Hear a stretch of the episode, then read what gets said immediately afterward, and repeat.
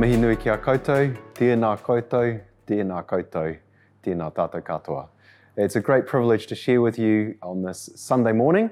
Um, the day is, of course, Waitangi Day, and I wanted to begin by reading you a very short extract from um, a story about a man you probably haven't heard of. Um, his name was Panakareao, and um, this was uh, written down as part of Waitangi Tribunal evidence given um, by a man called Rima Eruera. He wrote, Panakareao became profoundly unhappy with what was happening to himself and his people. Prior to his death, ka tangohia ia te kākahu o te hāhi karaiti ana, ka ū tonu, tonu ki te whakapono i ona atua Māori. In other words, he took off the clothing of the Christian church and affirmed the faith of his Maori gods. The reason that Panakareao did this is because he had become very disillusioned around what he saw as um, a betrayal of the principles of the Treaty of Waitangi, but not just that, a betrayal of the ideas that he had encountered in the Christian faith, in the good news of Jesus Christ, and the, the message of Christianity that had been shared with him and with all those around him by the missionaries. Um, in his case, this, these were largely Wesleyan myth, missionaries, um, but there was a lot of encounter as well with the Anglican Church. And so, unfortunately, we can't disown our own responsibility as part of his story. And the question that this raises for many Maori these days and for many people in general is how can we disentangle that story of pain and loss? How can we disentangle that from the way in which the message of Christianity came? Panakareao eventually took off uh, the clothes of the Christian church, not so much these that I'm wearing today, but in other words, Western clothing, and went back to his old ways, a symbolic transformation of, of who he was back to what he had been. What Maori had encountered at the time were a number of things that resonated with them around the story of Christianity, but also that encountered things that were completely new. In other words, in what they'd come across as a long time before the Treaty of Waitangi, and then through the process of getting the treaty signed and agreed, and then the disillusionment that happened afterwards, they'd encountered a whole bunch of different things. Some of them they recognized as being true and also old, true things that they already knew about. Some of them were entirely new concepts. And some of those they recognized as also being true, or at least for a while.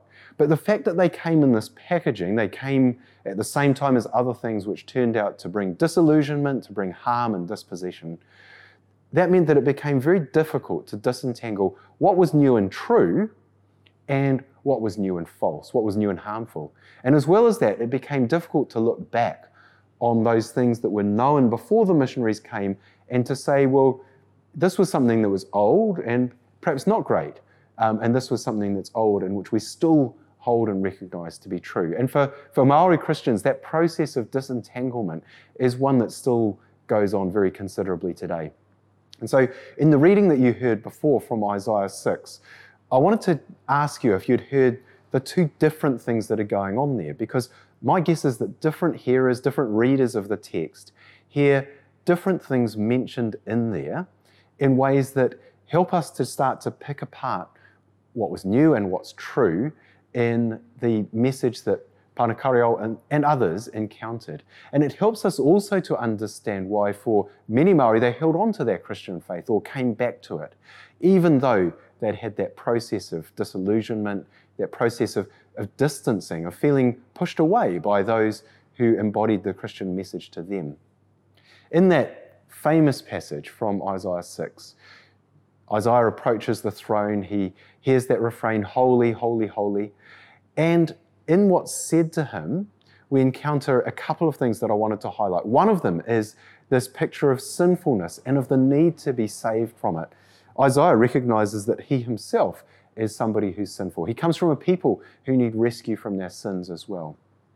But he also talks about something that would have been much more resonant with Panakareao and those who were around him. And that's the place of the land. And of course, in this first part of Isaiah, it's actually a bit of a message of judgment. You might have heard in there the idea of the people hearing and not listening, Always a very depressing message for a preacher to think that that might in fact be what goes on.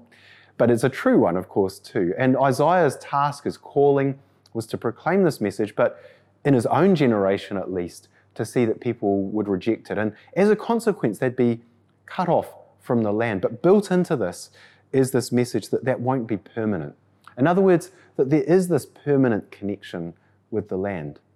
And that message, particularly in the Old Testament and the Hebrew Bible, of there being a permanent connection with the land, is one that was immensely resonant for Panakareao and for many others around him. So, in the oral tradition of the Wānanga, that's not normally written down, but was as part of that Waitangi, Waitangi Tribunal evidence, um, Panakareao, it's recorded, made his statement encouraging people to sign the treaty because of the discussions which focused on this verse from Leviticus 25. Kaue e hokona te whenua. He mea o te tonu atu, nō ku hoki te whenua, he manene hoki koutou, he noho noa ki ahau. And that verse speaks about the fact that the land cannot be sold permanently because, God says, the land is mine. And everyone else is, are merely uh, tenants, are merely stewards of that land. In other words, a concept that resonates well for Maori, perhaps being kaitiaki of the land, but also of the fact that the land can never be lost permanently. It's something that comes through here in Isaiah's message as well. And as a consequence, these two things go together throughout the Hebrew Bible and also as part of the background and sometimes in the foreground of the New Testament. We find this connection between the desire to live in God's land under God's rule, to, for it to truly be God's place once again, and for God's people to be there. We find this as a bit of a theme that starts in the garden as God's people end up outside God's place. But there's a hope always that we'll come back to it. And there's that picture at the end of the story of Scripture that God's people will once again be back in God's land, the whole world, and it'll be once again a place where God's worship carries on. And within that, we find woven through the whole of Scripture this thread around the connection with the land and the idea that people, families in particular, and groups of people ought to be able to reside there, to possess the land, and to have it permanently. And it's that message, that conversation around Leviticus 25, that persuaded that group of Maori to sign the treaty. Because what happened was they, they spoke to the missionaries and said, uh, Look, we've been reading the Bible, and the people who want us to sign the treaty, they're Christians as well. And the missionaries, possibly a bit naive, said, Yes, that's true, they are. And they said, Well, we'd regard this as being something which not only resonates with us, but we want to check that you think this is something they regard as sacred as well, that these scriptures are what guide their life too. And the missionaries, perhaps more out of hope than, um, than reality, but I think also honestly at the time said, yes, the people who want you to sign the treaty also believe these things. They hold these scriptures to be, to be holy, to be sacred, um, and to be what we should abide by. Now, the disillusionment that came was because they eventually saw that people did not hold these scriptures to be sacred in that way. It wasn't because of a determination that the message itself was untrue, but because the embodiment of it stood at odds with what the message said. What they encountered there was that what they knew to be true was that the land should not be alienated, that the land was permanently to be possessed. They found a resonance in Scripture with what they already knew to be true. But they also found something that was new and true, which was from outside their own experience, something completely new. And that was the idea of salvation, this idea of sin that you might need forgiveness from, was something that was genuinely novel. The idea that God offered salvation in the way that's spoken of here in Isaiah 6, that he offered salvation in the way that permeates the whole of scriptures, was a genuinely new concept. And for many Maori, that new idea of salvation, of rescue from outside ourselves, a rescue that transforms life now and for eternity, was one that was such a compelling vision that even in the midst of disillusionment around the hypocrisy, uh, the, the betrayal of the principles of the scripture, was one that many Maori have never let go and has been passed down through the generations.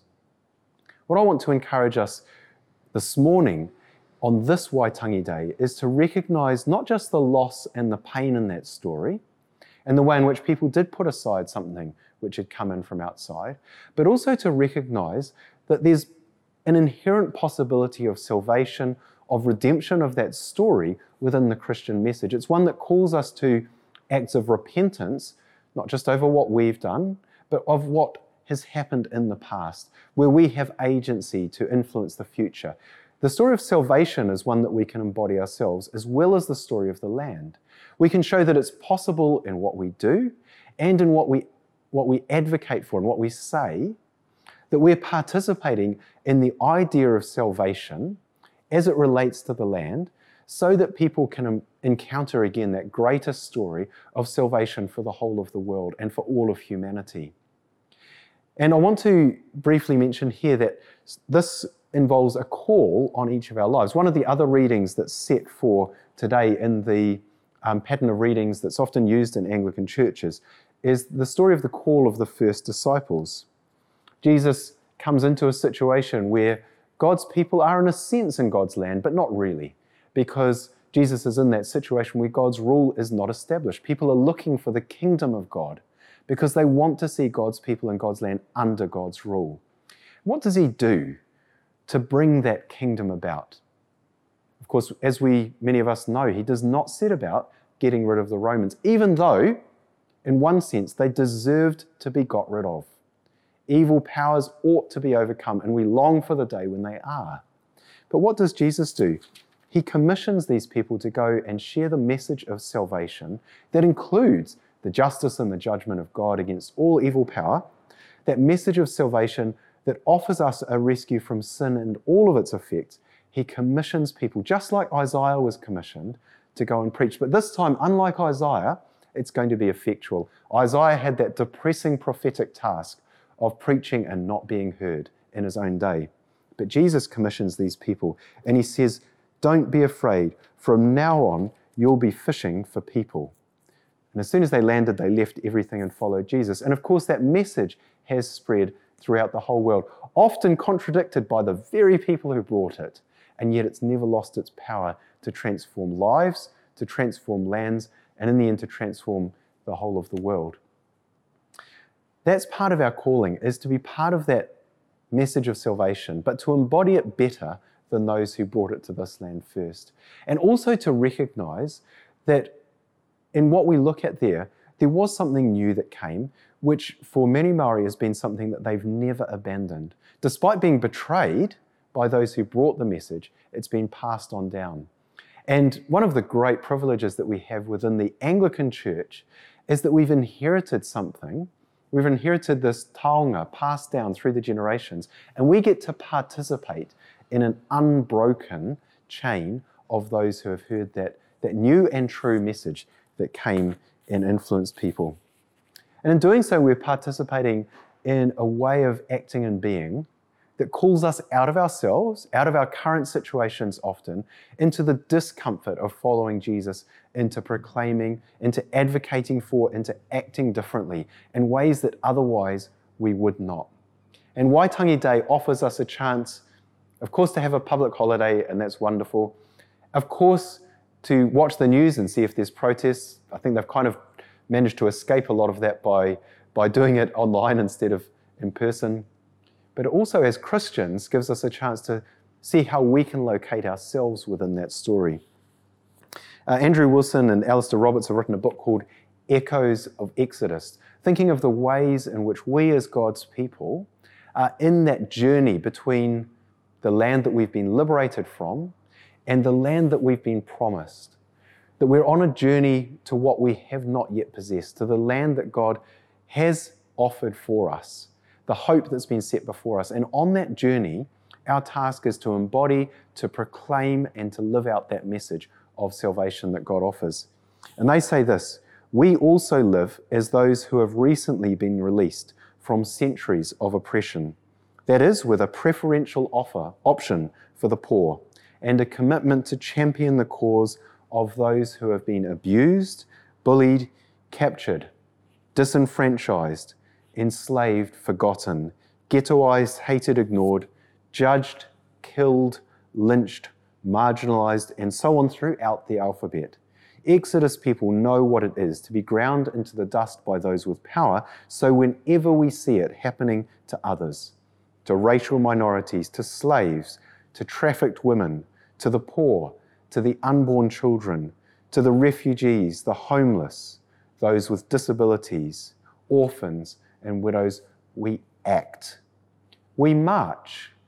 It might be a bit uncomfortable for some of us. We speak, we pray, we invite, we give. We use the power that we have been given to serve the interests of those who are without it, because the Exodus was never just for us.